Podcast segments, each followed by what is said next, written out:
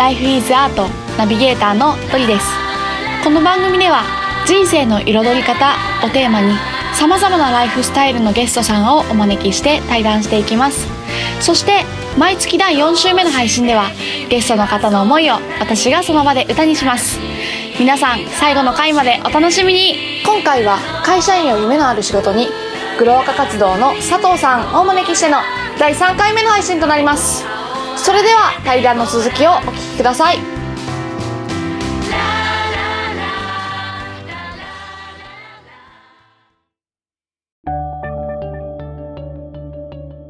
面白いですねなんか今こう聞いていてなんか思った通りっていうその思った通りって多分理想を描いたりとか目標を立てるってことだと思うんですよ。でそれに対してこうその目標を達成できたかどうかっていうところを指標にした時にそれはし、うん、成功ではなくて失敗に入るかもしれない、そうですね。けどうん。でもその失敗かもしれないけどでもその失敗の方がいいこともあるというか、うん。それをむしろ正正解に変えていくみたいな。まあそうでしょうね。あうの本当に思った範囲っていうのは自分で自分で理解できる世界なんて狭いじゃないですか。うん。で自分で理解していた世界はある意味思い込みだったんじゃないかなってねよく思う思うことはあるんですけど。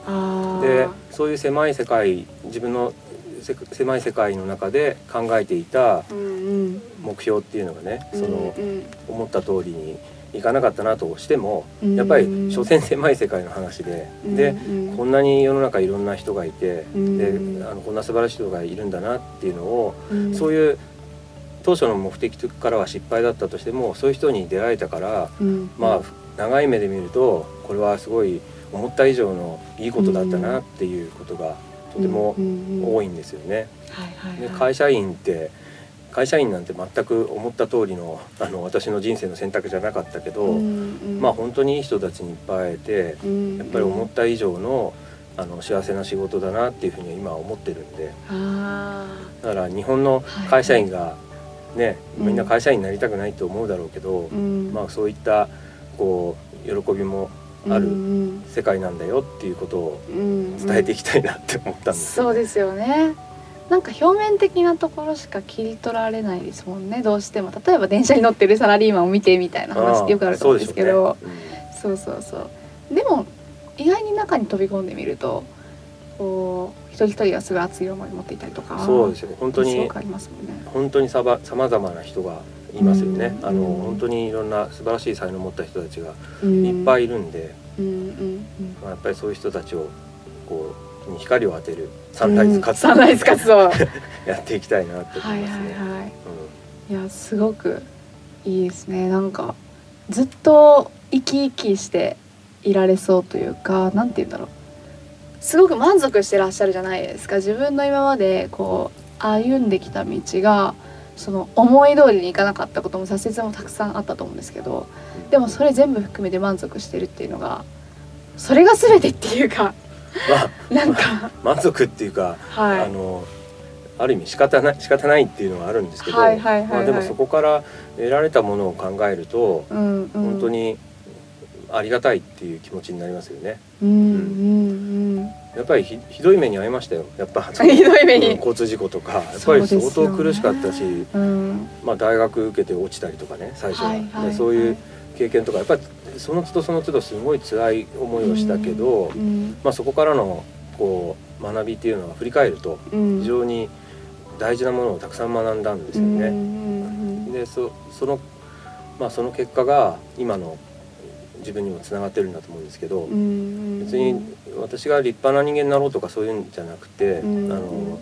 普通の幸せをねそういううん。普通の幸せってすごくあのそれだけでも難しいんだなっていうのを痛感してるんですけど、うん。そういうのを得られるようになっただけでもうんやっぱりありがたいですよね。そういう過去の経験がね。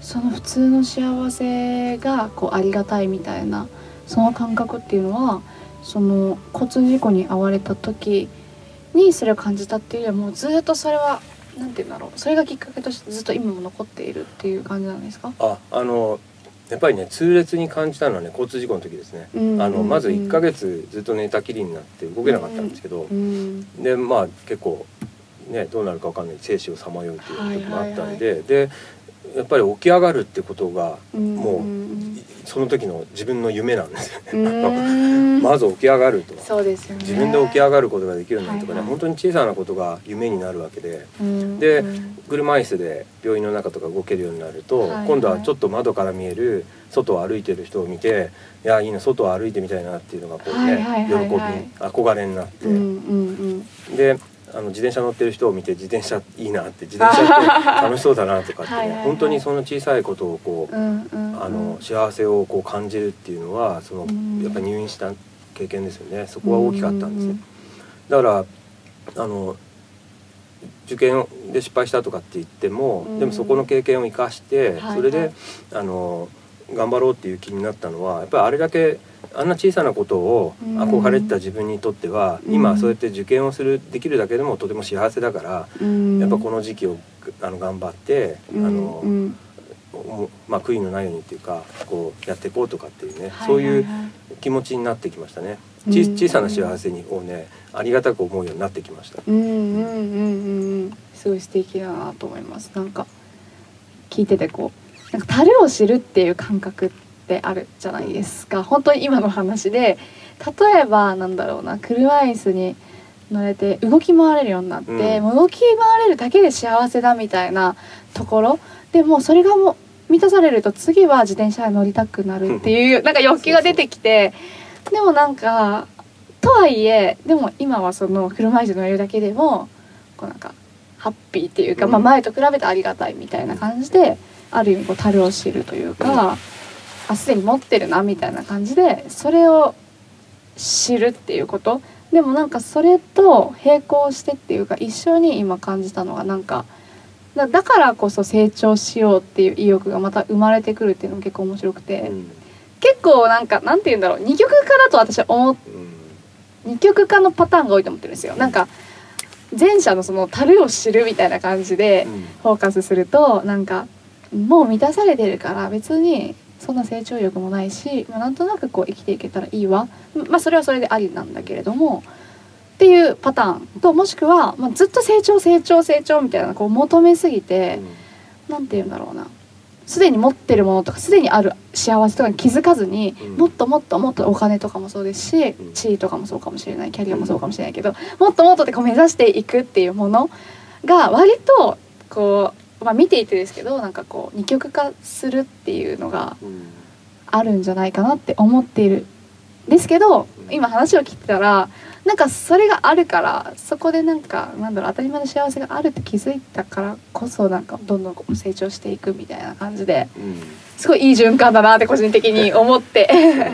そ うん、まあ制限うんがうん、ね制限っていうものがあるんですよね。そのそうですよね。何でも世の中は制限っていうのはあるけど、うんその制限をうんただこうそれが制限が制限を恨んでそれをこう妬んで生きるよりはその制限の中でどんなことができるんだろうっていうのを考えることが自分の中で自分を元気つける要素になるんですよね。そうですよね。まあだから車椅子にの乗れたらベッドで不自由だなと、はい。その制限があってベッドから起きれないのは不自由だなと思って、うん。だから車椅子をに憧れて、うん。で車椅子もやっぱり不自由だなと思うとやっぱり次は松葉杖に憧れて、っていう風になってくるんですけど、あのでも制限がある中でもあの楽しめることとか、うん。できることってあるんですよね。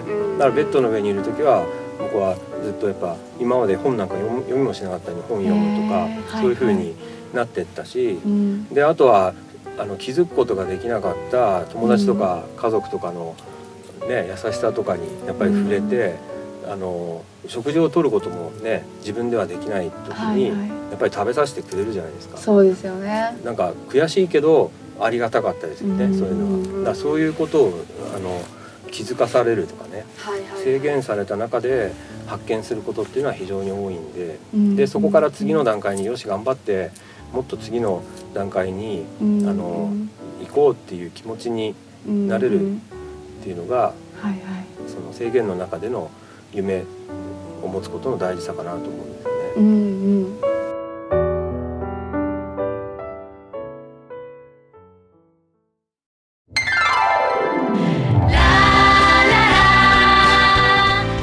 最後までお聞きくださりありがとうございました。ライフイズアートの配信は毎週金曜日に行っています。それではまた来週。お楽しみに。